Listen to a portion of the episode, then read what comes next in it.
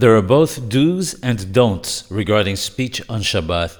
Included in the don'ts is speaking about something that is prohibited on Shabbat, and many stumble in this area. The Tosafot write that one should even minimize speaking about things that are required on Shabbat. One should be aware that it was with great difficulty that the Hachamim even permitted greeting another person on Shabbat, and learn from this how important it is not to speak about matters forbidden on Shabbat. Asking a non Jew to do a melacha, forbidden Shabbat labor, is included in the don'ts of speech on Shabbat.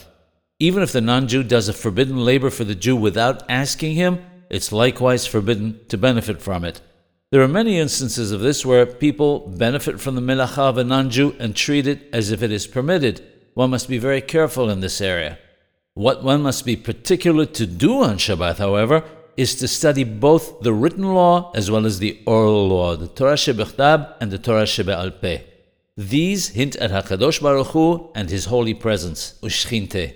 This is important because Shabbat is the time of their unification.